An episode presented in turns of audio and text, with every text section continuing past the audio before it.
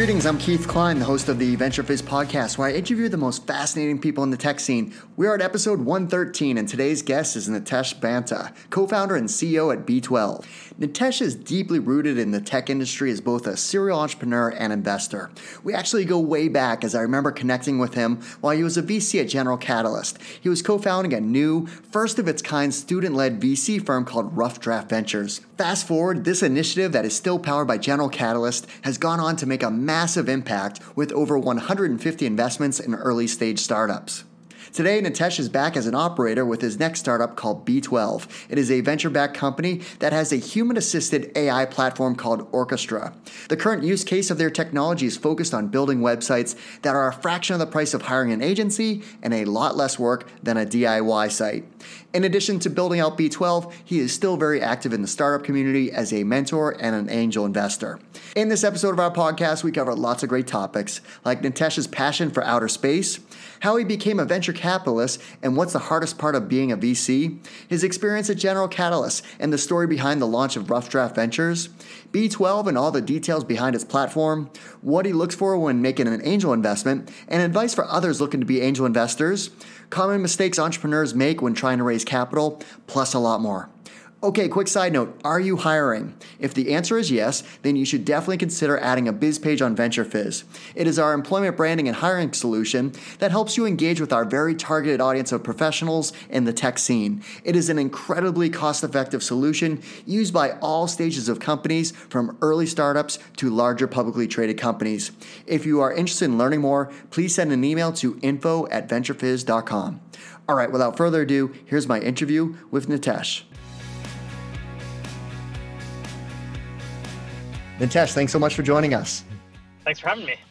Nitesh, I was excited to talk to you for our podcast because we have a, a, history. We've known each other for quite some time back when you were an investor at General Catalyst.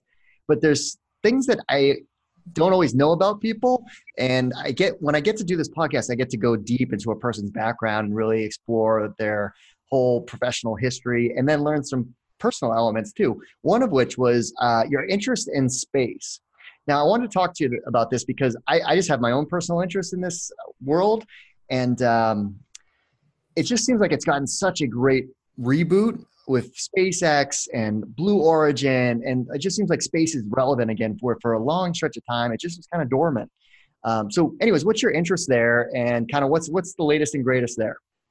Yeah. Um, well, thanks for having me. It's been great getting to know you over the years. And um, yeah, space is just something I fell in love with in college. So I took a class um, called Cosmic Connections, taught by Professor David Charbonneau.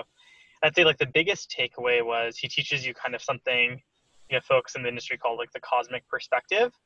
And so, you know, it's so easy day to day to just get caught up in like, you know, your work or everything else. And uh, Cosmic Connections really like taught you around the scale uh, of the universe and the and, uh, and the solar system and uh, the galaxies around us. It's just like really humbling to see. So a lot of it was kind of more intellectual when I started. Um, I think there are a lot of parallels to startups. You know, as a startup, it's so easy to get caught up in what you're doing, but there are these bigger systems or sets of things that that happen. And it was one of those classes when I took it, I would just do all the reading just because I was so interested. I remember taking the final, I didn't even have to study. I just like had a sense of what was on the what was on the syllabus because I was just so interested in every single aspect of it. And it's something that's persisted since then. Um, it hasn't intersected too much in my investing or my entrepreneurial activities, uh, even though there are amazing companies like Tesla, SpaceX. There's some great companies in Cambridge as well. Uh, but I, I'm just always blown away by like what's happening in the universe, and like you know, often I'll be listening to podcasts or learning more wherever I can. As just an orthogonal side of interest I have outside of the world of tech and entrepreneurship, even though it's very technical in many ways as well. Now, is is Virgin the one that's going to do uh, civilian space travel first? And regardless of who does it, are you going to you know eventually look to be one of those passengers? Yeah, I mean, I would love to go into outer space. I feel like just the same way like learning about the universe changes your perspective. I feel like being able to go out there and like see the world uh, as a small blue dot would be super inspiring. Um, so I would definitely love to do it someday, and I uh, I'm really confident it'll happen in our lifetime. If you talk to students at MIT or other folks, like people are doing really interesting work in this area. Uh, so I feel like the next couple of decades is going to be like a really um, uh, thriving time for like space entrepreneurship and space technology. Wow, that would be so cool! Yeah. I can't wait. Well, let's rewind the clock. So, uh, going back, like, where did you grow up? What were you like as a kid? Yes, I grew up in Stamford, Connecticut. Um, uh, so pretty close to New York City, where I'm based now. Uh, I was pretty quiet as a kid. Loved math. Uh, I fell in love with computers like early on. I remember when I was, um, you know, four or five years old, my dad got a computer from uh, like a doctor friend of ours, something he's going to throw away. It was like a Tandy. We had no idea what it was. I plugged it in, uh, had this DOS interface. I uh, didn't have a manual or anything. Just started to click around and found my way around like this universe of things that existed inside the computer, and it was just amazing. Like I, I really like was blown away by how much you could do. Um, this is pre-internet, pre-everything, um, and had a similar experience. Like the first time uh, we got the internet, and I remember we had a laptop at that point. We got a, uh, a CD-ROM for AOL. We had 24 hours free, uh, and uh, we signed up for the internet, and we used all 24 hours in the first day. It was just like one of these mind-blowing things. Um, so I always loved uh, technology when I was younger. Um, you know, as I got a little bit older, like um, I continued to follow the things I was really passionate about. So I always had this like knack for starting organizations or leading school clubs. Um, I was did well in school, but it wasn't like my core focus or something that I I would do enough to like do well, but really would spend most of my time pursuing interests that I really loved. Um, and um, you know, over the course of my childhood, a great childhood, and was able to uh, live in the same house, the same town my entire life, and uh, and make like the, the world's best friends uh, growing up. Now you attended Harvard. Why did you decide to study social studies? Yeah, so I was um, I was one of the first people from my high school in known history to go to Harvard. So it was kind of just this mind blowing experience to even be able to go there. Um, I didn't know about social studies or any of the other majors there, but it was um, I remember getting that big envelope. This this is before they let you know that you'd get online over email or just around the time. And I got this big envelope. I'd gone into a couple of other good schools at that point, but like never really fathomed that I'd be able to go to Harvard. Um, and once I went there, I, I went there primarily because I was interested in education. Um, I was interested in technology, but didn't even know you could have a career path as an entrepreneur or in startups. I didn't know anything about this whole world. Um, and social studies was a major there was an interdisciplinary major, so you could set, set up your own course of study. Uh, so I was able to pursue a whole bunch of different areas, including coursework and education, which is what I got really interested in. Um, and it's also like you learn about the social sciences, which is again one of these really nice things that intersects with technology in a great way. Understanding how people work uh, is a really core part to understanding how technology could work. Uh, and so there's been a lot of benefits. So at the time, I was just trying to find a set of majors or a field of studies that I didn't uh, really know how to pursue otherwise in the liberal arts school. And then what did you do after college? Yeah, so uh, when I was in college, I I thought I was going to come out and be a teacher or go into school administration, but I had this pretty transformational experience my junior year where I was uh, able to be part of the first business intern class at Google. Uh, I moved from Cambridge to Mountain View, California. Uh, again, didn't know a ton about tech or entrepreneurship. Um, was interested always, like had a knack for these types of things, but like it, it just wasn't a common area of pursuit. This was like post dot com boom. So, you know, there it wasn't something that people were thinking about, but there's still just a world of potential. Uh, and at Google, I just got exposed to it, like really for the first time. I caught the Valley ethos, saw people who were using technology to change the world, uh, and I loved it. And so when I was in college, I was all as one of these kids who's always starting different projects, trying, you know, things I thought were companies, but were really just projects. Uh, and was really looking for ways to explore that. Um, I ended up going into strategy consulting. There was like a very track system going into uh, going out of school. You had to find a job. There are all these career uh, recruiting services out there, and I ended up getting a job at a firm called the Parthenon Group, which had an interest in education. Um, uh, so I did that for about a year um, right out of school. But then from there, you did some interesting things that were more of the path that you explored for that Google internship, entrepreneurship. So what was after strategy consulting?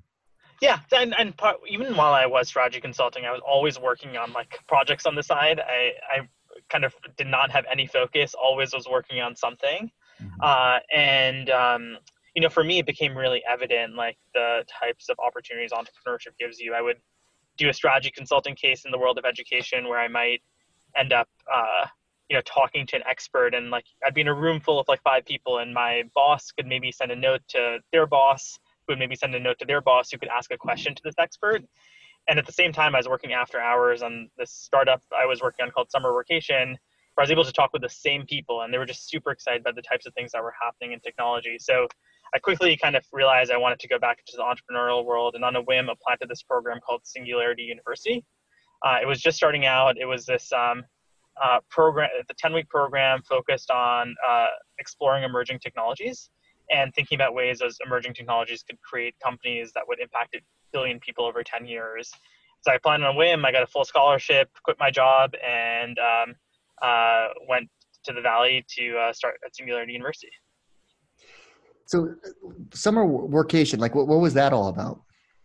So when I was at Google, I had an opportunity to like just meet other interns. And I noticed this very interesting pattern where interns who uh, were going through the Teach for America program would come and work at Google over the summer. Mm-hmm. So they would be teaching over the school year. Over the summer, they'd work at Google and they'd bring those lessons back to their classroom. It's also great supplemental employment for the teachers. I remember going back to my own uh, high school and asking my teachers, "Hey, what do you do over the summer?" Was pretty shocked. Some of them said, "You know, it's hard to find things to do." Some of them were just doing odd jobs here and there, um, and it felt like there was this really amazing labor pool um, that could contribute a ton over the summer, but there wasn't really a place for them to find opportunities. So I hacked together like an MVP where I put together job opportunities for teachers and a little bit of a job board and search functionality, um, and got tens of thousands of teachers to sign up uh, just because it was so niche. And it's like my first time kind of building a product end to end, having people use it, learning from that usage. Uh, uh, and uh, you know, it's still the site still exists today in some sort of like broken, outdated form. Uh, but I, I really like a lot of the lessons I learned just from doing summer workation like are still applicable, even you know, scaling a venture-backed business. Uh, and I'm so thankful for having had that experience.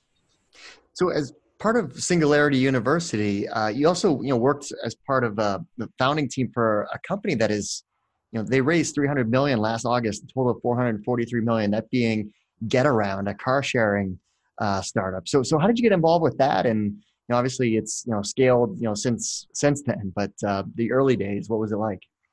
Yeah, I Getaround was an amazing experience. It was like the first time I worked on a project that reached venture scale. So at Singularity University, we were in the heart of the valley. We were tasked with creating this, um, you know, project that could impact a billion people. We we're in this program where we're meeting with the founders of Google, Peter Thiel, all these notable folks in the valley. And there was a core of us who were just really excited. Like the reason we were there was to learn about technology, but the real reason we were there was to start a company. As all of us kind of early on, like in the second or third week, said, okay, we're gonna like stop going to class, uh, and we're gonna make like starting a company our class and that group of folks are the ones who started Getaround and we were really inspired by like what was happening in the world of transportation. This is pre-uber pre-lyft and also inspired by things like uh, airbnb where people were where the sharing economy is starting to emerge. So uh, kind of the most valuable asset a lot of folks have is their home and they were starting to share it online. And we felt like what's another really valuable asset you have? It's your car. There are cars that sit idle day by day um, and we felt this like when even when in Mountain View, a lot of us wanted access to a car, but it was hard to get. So we felt like a very similar type of economy would emerge for sharing vehicles. Uh, and so we started the program out of there, you know, continued to advise them. I actually got a chance to invest in Getaround when I was at uh, General Catalyst. Uh, but it's a really amazing story of seeing a company. We started in 2009. It's been over a decade. We had all these bets around what was going to happen in the world of transportation, autonomous cars, um, you know, a change in ownership mentality, and a lot of those things have come true. It's just taken a little bit longer than we even would have thought. Uh, but it seems like that co- it's a company that, uh, you know, in the last year or two has just seen so much increased momentum as these things start to come to fruition that we started to think about over a decade ago. Now, from there, you went into the world of venture capital as uh, being an investor yourself. So, so how did you uh, land in that industry of you know make, being on the investment side and land a position at General Catalyst? Yeah, so I um uh, I had to move back to the East Coast for a bunch of personal reasons, and um, you know, I was working on several companies, and just to be frank, getting a little bit burnt out. Like I have this notion: anytime you start a company, you give up part of your soul. And being a young founder who like hadn't really seen too much before it at Getaround we got our we got like a venture offer so you know start is a start of like a bigger company um, but um, I was just working too many things, and I felt like there was an opportunity for me to learn and reset a little bit. So I got a call from a headhunter one day saying, uh, you know, would you be interested in a role in venture? Uh, and this was back in 2009, 2010. So it wasn't a very popular industry. It was very rare for young people to be in venture. Um, the whole ecosystem was very different.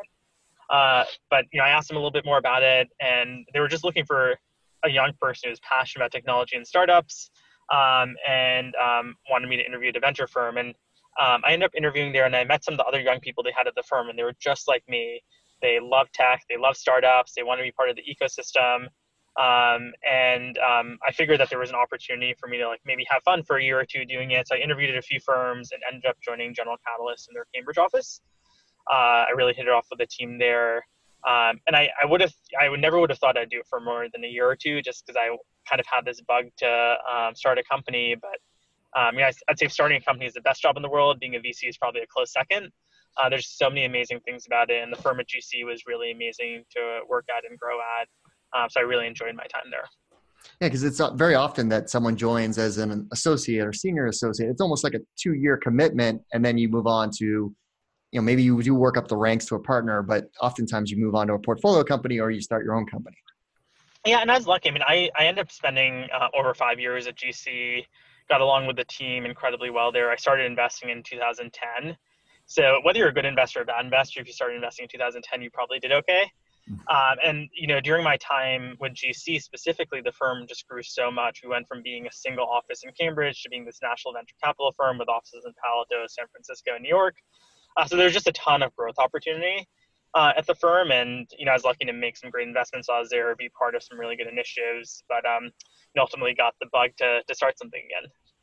Now, you know, you were already starting companies and then you became a venture capitalist. Now, for other people that maybe are interested in becoming a VC, like what was the hardest part of the job that you didn't know going into it? Yeah, I, I didn't really know what job I was signing up for, to be totally honest, when I was being a VC. But I would say, you know, since then, I've learned quite a bit about it and still coach a lot of young people in venture. Um, and I'd say it splits up into two phases. Like the first phase, when you're doing VC, is all around forming deal judgment and like deal opportunities. And um, I kind of joined GC in a very unique time. The firm was changing so much, and just even the roles for young people were changing so much. Prior to my joining, they had a traditional sourcing program, kind of like what Bessemer has or Insight has, where you would just cold dial founders um, like every single day. Uh, and it moved to like a more liberal program, but I was able to get onboarded in that kind of more rigorous sourcing mechanism by someone named Brad Hoover, um, who was a principal at the time, now the CEO of Grammarly. And I give him a ton of credit. I mean, in venture, it's often hard to get a mentor or someone to really show you the ropes. The day I joined, Brad told me he was leaving GC, but he said his last job was to train me. And he did an amazing job spending the summer training me, making sure I like talked to companies every single day, was fearless in my ability to reach out. And then my that first phase of uh, venture, I'd say the hardest thing for me was like getting deal judgment and you know, I, I would get to a point, even when I left, I would talk to about a thousand companies every single year. So I always had this idea that I should be meeting entrepreneurs, learning what's out there in the market. And I think after you meet your first thousand, you start to get like see some pattern recognition and have some deal judgment on what's happening. So I'd just say getting there as fast as possible helps. I would say as you start to mature a little bit more as an investor, um, you know, um, during my latter time at GC, I was able to lead some of my own investments and, uh, you know, take on board roles and everything else. And I would say understanding the skill set to coach an entrepreneur is like a fine art. Uh, and it's totally orthogonal in some ways to being really good at sourcing deals and evaluating deals. Uh, and your instincts when you're young are often totally wrong in how you're supposed to coach entrepreneurs. You want to go to meetings, you just shoot out advice, you say things that are super obvious. Uh, you know, you're a little bit of a pain to to like the entrepreneur you're working with. And it's part of like the growing curve. And I, I know folks did really well. That for me was like one of the hardest parts as I start to scale up a little bit more. I mean, I had been part of startups, but I'd never really run like 100 person plus companies. And to authentically give advice to founders at that stage is something that you just need a lot of, you need a kind of an equal set of pattern recognition and you have to kind of trial and error with your first set of founders. Some people do it by getting operational experience. I'd say I'm probably a, a significantly better coach of founders I work with today than I was uh, four years ago before I started B12. Some people learn it through the venture thing. If you if you do it enough, there are plenty of people who've gone the straight venture path who end up being big coaches, um, and you end up just sitting in lots of board meetings. I mean, over my years at GCS, in hundreds, maybe you know, thousand plus board meetings, and uh, uh, probably hundreds. And I just was able to see so many amazing board members um, so that part of it is something that you can really intuit, and that experience can be a really painful second learning curve for people at venture. And what were some of the investments or companies that you were uh, involved in while you were at General Catalyst? Yeah, so I uh, had an opportunity to be involved in like over a dozen companies during my time there. Um, I invested in companies like Mark 43, which is a police software business, as one of my first investments. Uh, in a company called Brainly, which is a, peer-to-peer um, Q&A network uh, for homework help. They have over 100 million students around the world who sign up for it. I also supported on investments like BigCommerce, Handy, Locu, uh, which is where I met my co-founder. Uh, and I also started an initiative while I was at GC called Rough Draft Ventures, where we invested in dozens of companies as well. And I did want to concentrate on Rough Draft Ventures. Uh, like VentureFizz was an early supporter of that initiative yeah. in the early days, and I think that's how we got to know each other. And that was such a meaningful, meaningful effort. That, like, what was the talk amongst you know the firm to say, hey, let's start to source deals with college students and write them like their first check to help get their company started yeah it was really an amazing thing and thank you for the early support i remember you guys covered us and like supported us a ton when we were just getting started um, it was kind of a crazy experience so rough draft was what i would have loved to have when i was a college student the problem is there was no need for rough draft when I was a college student because there were like four of us interested in tech entrepreneurship. So you, you can meet every single young person interested in tech entrepreneurship over a weekend. Uh, but one of the things I noticed when I was at GC is, um, you know, I still pretty closely connected with the academic community. I'd meet these amazing, amazing young founders. I'm sure, you know, having been in Boston, you you've met some of these folks yourself, and there's just no mechanism for us to work with them. You know, so we would kind of become the first people to tell them no, whether or not we thought they were amazing. You know, they weren't ready to raise a $10 million Series A. They weren't even asking for it, but we became like their first no and I would just track these founders over years and see them build these very notable businesses. Um, and I remember I was sitting with Larry Bohn, who's one of my mentors at GC, and just telling him about this. And I was like, wouldn't it be amazing if we could be their first yes? Like when they're on campus and they're just learning about entrepreneurship, can we be the first person to tell them, pursue this? Like actually think about uh, a path in entrepreneurship and we're going to support you in doing so. And I remember I talked to him on a Friday during one of our one-on-ones. He's like, okay, um, propose uh, propose a solution for this Monday at the partnership. I'm going to give you guys a slot. And so um, I left her one on one. I was like, okay, got to think of something. I was pretty involved in the student community, and um, uh, you know, I uh, I called up Peter Boyce, who um, uh, I was heavily recruiting to be an intern for me at GC, and Bilal Zuberi, who was at GC at the time as well, and said, hey, you know, there's this awesome opportunity. Monday, we had to pitch something to the partnership on how we can engage with students, and like any good entrepreneurs, we came up with two ideas, and we pitched them on two separate ideas. The one we were most excited about being uh, a student-run uh, venture fund. Uh, so this notion of like really supporting students with twenty-five thousand dollar checks. Uh, we felt like we were uniquely positioned. We were literally in Harvard Square. We did a lot with the community, the student community to start with, um, and uh, you know, to GC's credit, they were like, go run with it. You know, like there was I I'd been there long enough. You know, had had enough successes. I think um, they just said, you know, if it's something you're really passionate about, like go prove it out. And then, you know, to Peter's credit, Bilal's credit, like they also had just so many deep roots inside the ecosystem. Peter especially was like kind of this phenom in the Boston tech mm-hmm. community. Um, so kind of we were able to pull it together, um, launch with support from folks like yourself, and um, a first part of student uh, uh, fellows who were uh, making investments with us.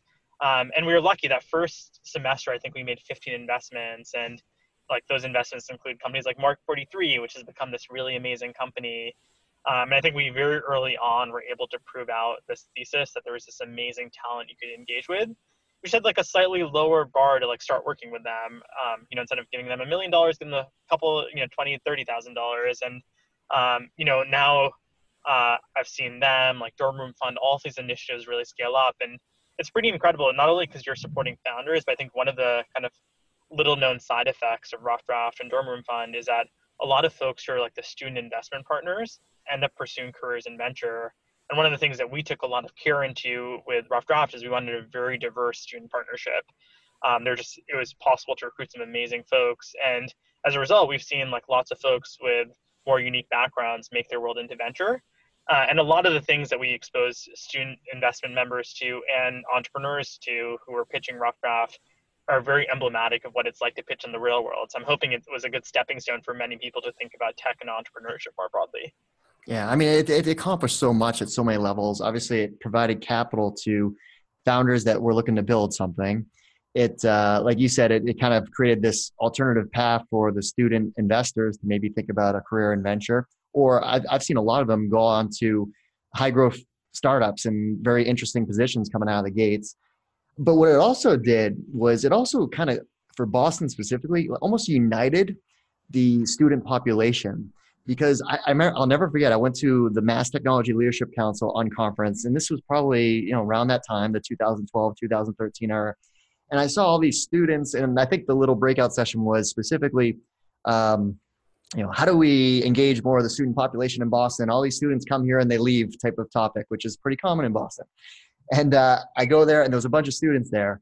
And I noticed, you know, they're from Tufts, Northeastern, Harvard, MIT, and et cetera, et cetera. And they were all talking to each other. I'm like, how do you guys all know each other, right? And they're like, oh, well, we're entrepreneurial types and we kind of found each other. And then I think it was like the following Monday, a press release was issued where they were all the investment partners, where I was just like, this need, needed to happen. And it just i think it paid off and has continued since then. Yeah and like denali natalie peter like have scaled it up tremendously. I mean i go back to some of the events i'm just blown away. The talent was always there. The kind of appetite to learn has only grown over time uh, but um, you know i'm i'm just like super thankful that gc even gave me the opportunity to try and start a program like this and uh, like the folks who ended up you know, really scaling up like uh, Peter, Denali, and Natalie have done just such an amazing job. Yeah, no, they've done a phenomenal job, all three of them. All right, so what you're up to now? B2, B12. So you, you started another company. So so why did you decide to leave venture and then start another company? And what are the details on what you're up to next? Yeah, so um, I started B12 um, almost four years ago. Um, for me, all like journeys start with people, and so um, you know, I always I had the bug. Like I I loved venture. I, there was a chance I was gonna just like go at it, you know, and be a career VC. But I told myself if I found the right person, the right space, I'd try and start a company again. And uh, for me, I had like kind of a list of a few folks who I thought would be really co- good complements to me. Um, you know, I was looking for someone deeply technical, someone who had the same set of values, uh, someone who's like best at what they do. Um, and at the top of my list was um, someone named Adam Marcus, who's my co-founder here, um, Adam and I actually went to middle and high school together. We worked at Google together.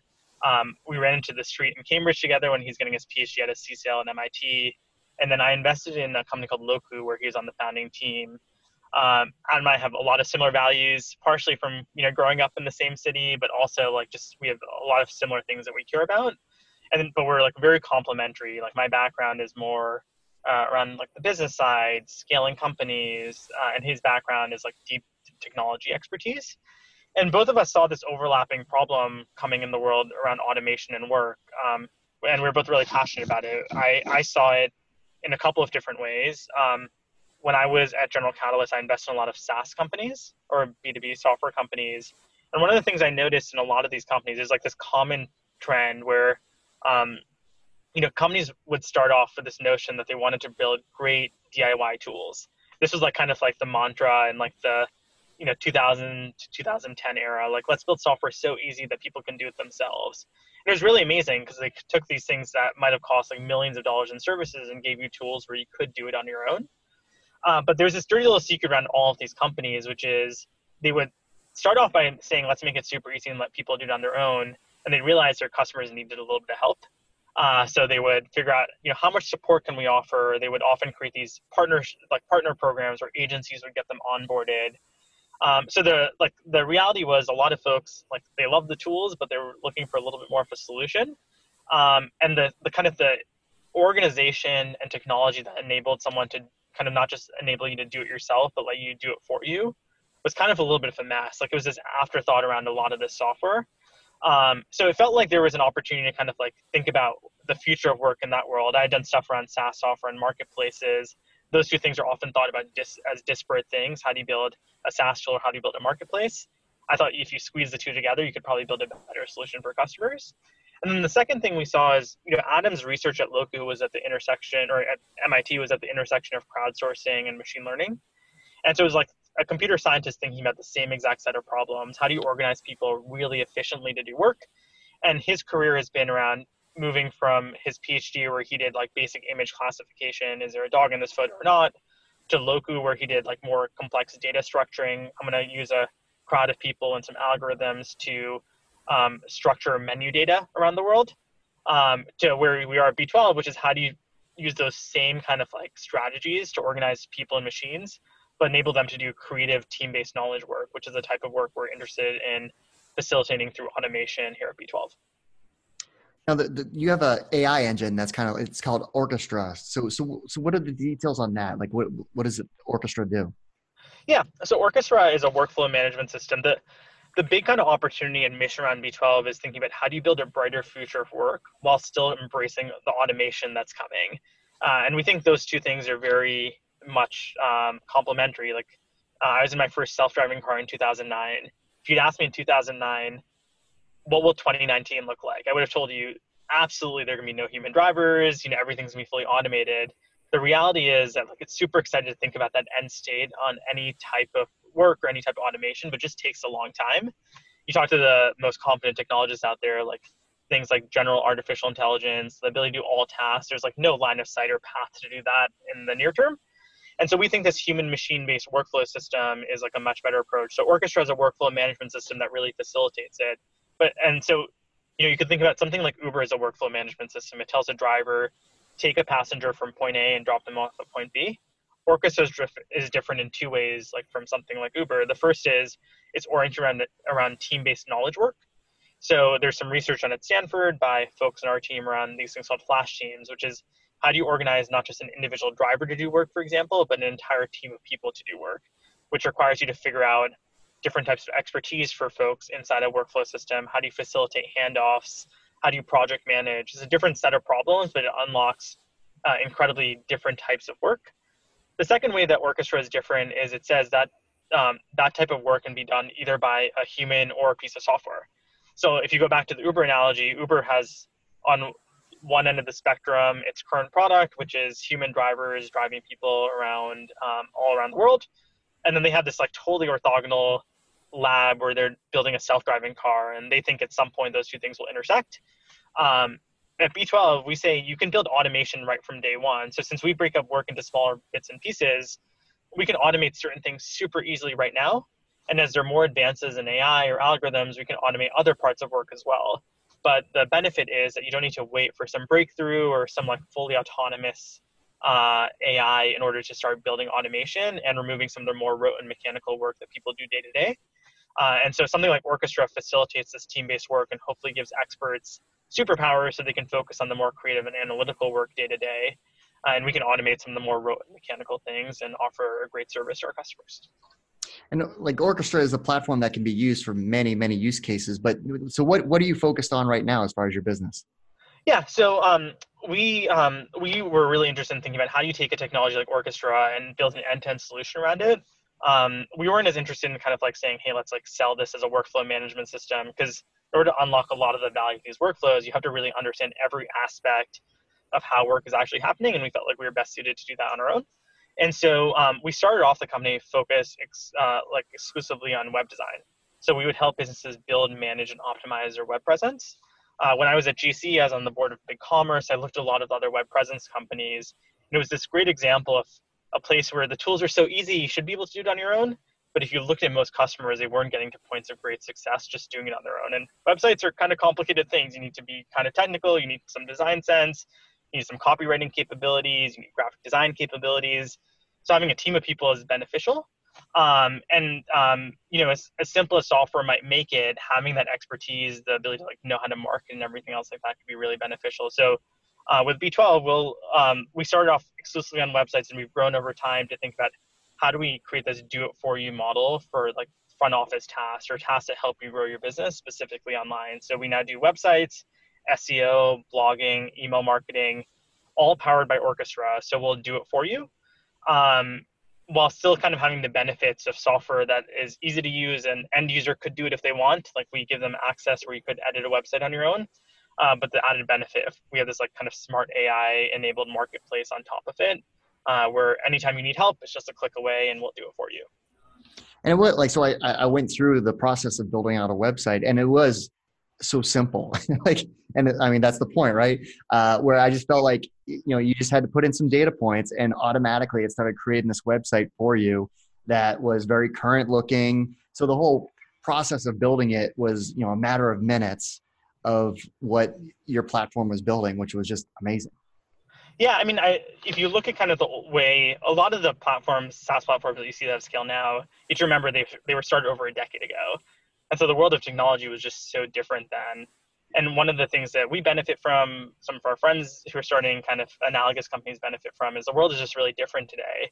And so what you're talking about specifically, you know, uh, if you if you try a lot of traditional website editors as just one facet of our product, you kind of had this choice when you were starting off with a website. You could either go find an agency it would be a very manual process to get a website live, costs a lot of money, or you start off with like a website template in one of these DIY tools.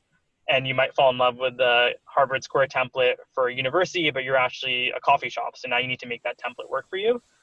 The world of software has just changed. So with B12, what happens is you answer a few questions, we find out information about you and businesses like you on the web, and we instantly build a draft of your website that's like specific to your business. And then we say if you want to give us feedback on on that website anytime. We'll pull together experts who can work way more efficiently than any freelancer might to get your website from an AI draft to a fully launched website, uh, while still giving you the tools that you might need to make edits on your own anytime you want. And what's the current scale and size of, of your company as far as uh, employees, and what are your what are your growth plans ahead? Yeah, so we're um, just over 50 people. Um, we uh, are based here in New York. About 25% of the company is distributed. Um, the rest here in the city. Uh, we've had over 100,000 businesses sign up for B12, uh, grown a lot in the last year, over 5x. Um, so we spent the first two to three years like focused fully on building a product, uh, investing in processes and workflow. And the last year to year and a half has been really focused on go to market and scaling. Uh, and you know, hopefully, we'll have the opportunity to keep on doing that for for many years to come. And you know, you've had the experience of building companies, then seeing lots of companies being built as an investor. So, so what was it like this time around? You know, having that lens that you already had gone through and seeing kind of things happen multiple times of uh, founders, whether if they were at the highs or lows. Like, like what did you? What were those learnings that you applied to what you're doing now with B12? Yeah, I'd say being an investor equips you in kind of a really odd way to be a founder.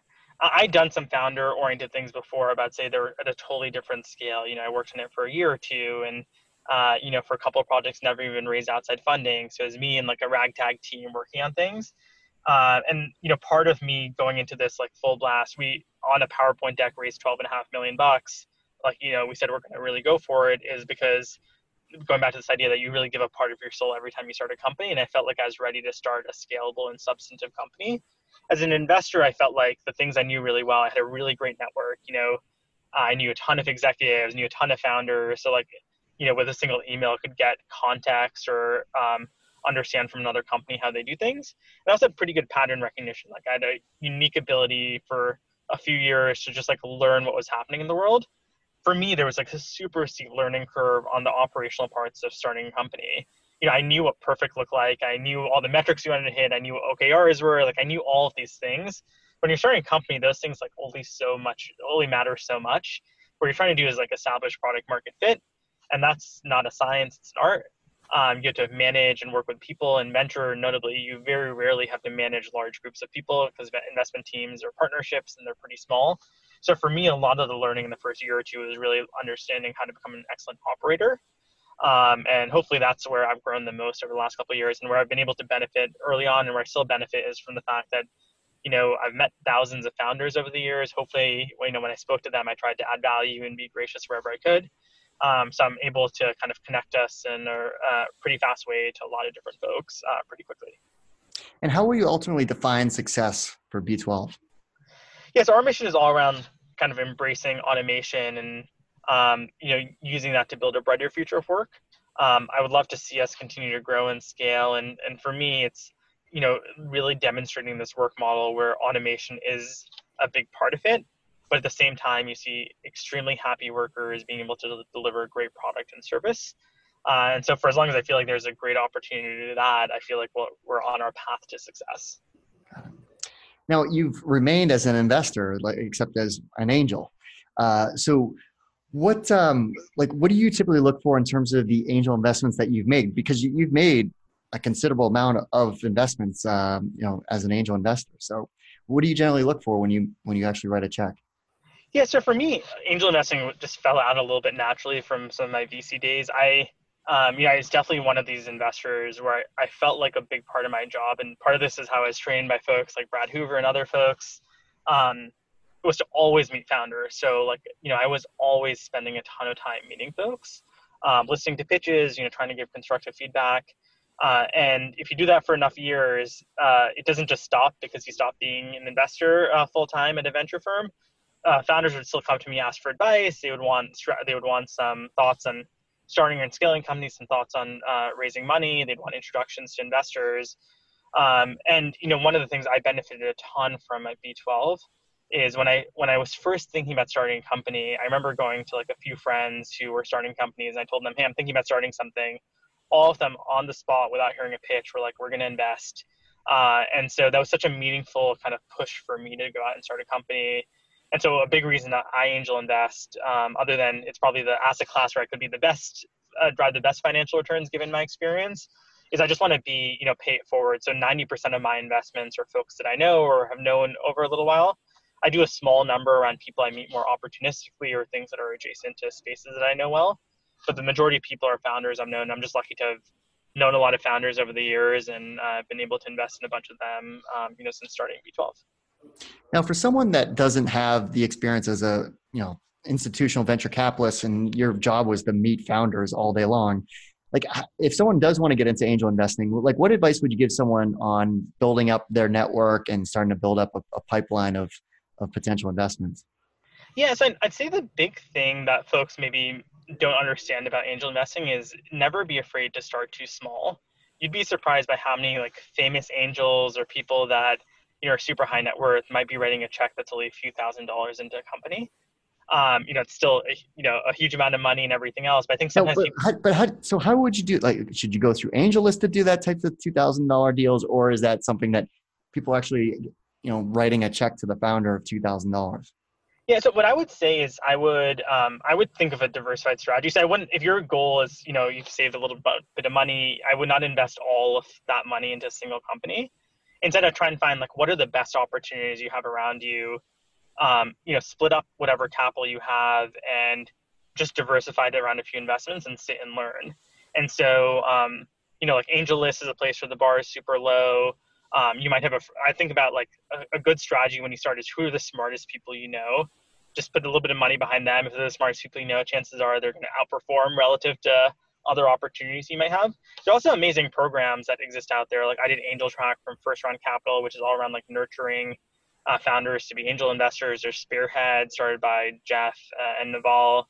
Um, so I feel like there's more and more content out there. But um, I would just say, like, you know, if you come across an opportunity and you're lucky to have a little bit of like wealth that you could invest inside a company, like don't be afraid to start to, to start small don't be afraid to write a check hopefully you'll have you're, saving enough where you can write a handful of checks and like see what happens um, and even if you've never invested before there are just so many benefits to angel investing other than supporting people you might know and believe in. You learn a ton. You see you, you start to build that pattern recognition yourself. As an angel i've actually made i make more investments per year than i made at gc but i still get all of the investor updates. I still have access to all of those founders. So it has its own virtuous set of uh, like cycle as a founder where um, I'm able to just see how others are operating, see what's working for folks, share lessons that I'm getting myself. Uh, and I just think there are a ton of benefits for doing so. And then what's the expectation as an angel investor moving forward as the company continues to raise additional rounds? They're, you know, raising their A, their B round. Like, is it like most angels just kind of write that first check into that angel investment and then when the company raises their A round, they're not writing another check, or is that something that they should be doing, or what? Like, what's common practice as additional rounds are raised? Yeah, I mean, as a as an as a full time operator as an angel, like you know, I have to be cautious of my time. That's like the biggest risk for me is that I get pulled into too many different angel investing activities, and I don't spend time on B12 where I made like my actual commitment to a ton of folks. There are a whole bunch of different strategies around angel investing. I would say the folks who are like the best angel investors, the people who are like making the most money doing it, um, like Elad Gil, Lee Linden. I know a bunch of folks who literally will make more than like fund managers are uh, angel investing. They have a very aggressive strategy around double downing, like doubling down on your investment. So the basic idea is, you know, let's say you were lucky enough to be the first investor in Facebook as an angel. If you've caught fire you have unique access to that deal as a founder, as an angel investor. So you should do everything humanly possible to double down in those investments. So I've done a few dozen investments. there's certainly some companies that are on fire in my portfolio. And if I was a full time angel investor and just doing it to maximize profits, I think the right strategy would be to say, how do I find access to capital through family offices, through friends or others, and take huge chunks of these Series A or Series B? So it's not even around like following your pro rata, which might make sense just on an individual investor basis. But if you really view the fact that every single angel investment is an opportunity that you could put a lot more money into, there's a whole set of strategies that folks follow that I think are, are really smart if you have a ton of time on your hands. To like double down, triple down on like the best companies that you have invested in because you've seen, you know, hopefully a year plus of data on how well that company is doing and will do going forward. Now the pro rata, that is like maintaining the equity ownership into the company. So yeah. is is that advised to keep up with your pro rata per round, assuming you it, financially can? It, yeah, it depends on your financial situation. I'd say most, uh, to be, I think in most rounds, angels don't have a ton of pro rata rights because uh, you're usually running a small check. Um, usually, you have to be a material investor to actually be able to get pro rata. In some cases, you do. Uh, a lot of angels ask for it.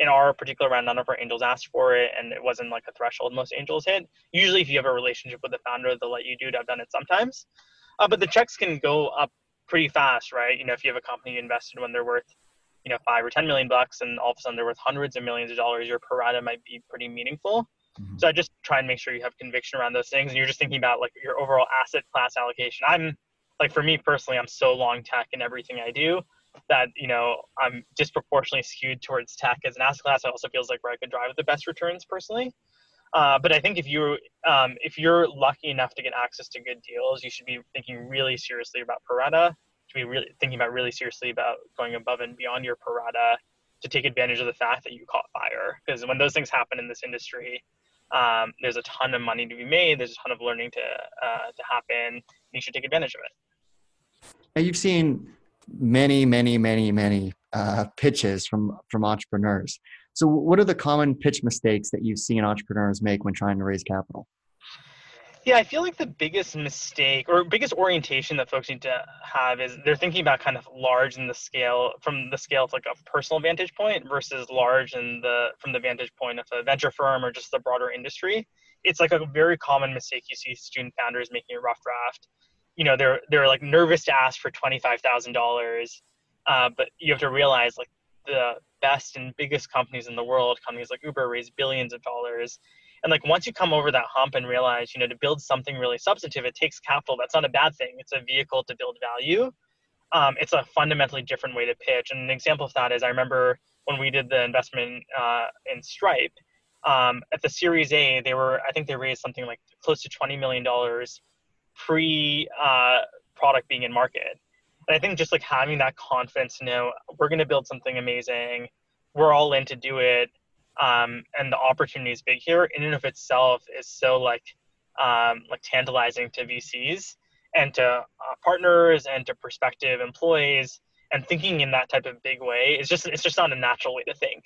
And so that that shift in orientation is like one of the biggest things you could do from to turn a pitch from like a small idea into something way bigger. Yeah. No so you, you know as a vc you're giving advice to founders. As your own you know being a founder yourself now. So who do you count on for advice? Yeah, so my mentor at GC and to this day is, is probably Larry Bohn. So he um, uh, he's our board member. He's the person kind of taught me how venture works. He's an amazing, amazing investor. He often flies under the radar, uh, but he's the first investor in HubSpot, Demandware. Um, he's been like legendary in the world of SaaS. And I also just think he's one of those people. He's run a couple of public companies before. He's been in the tech world for a long time. Uh, but he's just a great coach to founders. You know, like I think he understands the difference between, you know, giving advice that's helpful versus giving advice that you might want to hear yourself. So having sat with him uh, on investment meetings and board meetings, and now as an entrepreneur with him on my board, he just given me a ton of great advice on how to grow and scale a business. Well, I think that's always been a, a great thing about General Catalyst. The, the partners, you know, that started the firm, they all just all flew under the radar. Like, you know, Joel Cutler, you never saw him like all over the map as this, you know, celebrity VC making deals and starting, you know, companies like ITA Software and Kayak or investing in those companies, I should say. So it's yeah, uh, that, that crew is amazing. I mean, Joel also, I was lucky to be on the board of Handy with him. Such an amazing board member. David Fialkow, the firm is like one of the best people winning deals. You know, just he's he's really really persuasive. So uh, those folks taught me a ton about like just the world of business, the world of the world of venture. So um, I owe them I owe them a lot. So what do you do like to do outside of work when you have time? yeah, so I just got engaged. So right now, most of my ah, free congrats. time is uh, filled in with uh, with wedding planning nice. and just kind of kind of keep all of that under control. Um, meditate. I uh, play tennis and squash. But you know, I, I think I heard this from on a podcast from Bill Gurley recently, which is like I, I'm one of these people. Like you see tourists in the world of startups. There's a ton today. You know, whether startups are hot or not, it's just like something I fell in love with way back when. Yeah. Um, and so you know, like I genuinely love working on B12. I genuinely love coaching founders, and so uh, you know, as twisted as it might sound, like those are things I would do even if they were just leisurely activities. It's just something I uh, I really enjoy doing. I couldn't agree more. A thousand percent, same way. Where it's just like I, I love what I do with VentureFizz, and did I spend you know five, six, probably seven hours yesterday on a Sunday working on VentureFizz stuff? I did, and I loved it. Yeah, totally. Well, Nitesh, thanks so much for taking the time to share all about your background, uh, your experience as an investor, all the great advice for other entrepreneurs trying to do amazing things, and of course, what you're up to with B12. Yeah, thanks so much for having me. Well, that's our show. I hope you found it useful and entertaining. If you did, please make sure you subscribe so you'll get future episodes. Also, please consider leaving us a five star review and share this podcast with all of your friends and colleagues in the industry. It all really helps us out. Last but not least, don't forget to visit VentureFizz.com, the most trusted source for tech and startup jobs, news, and insights. Thanks for listening, and I'll see you next time.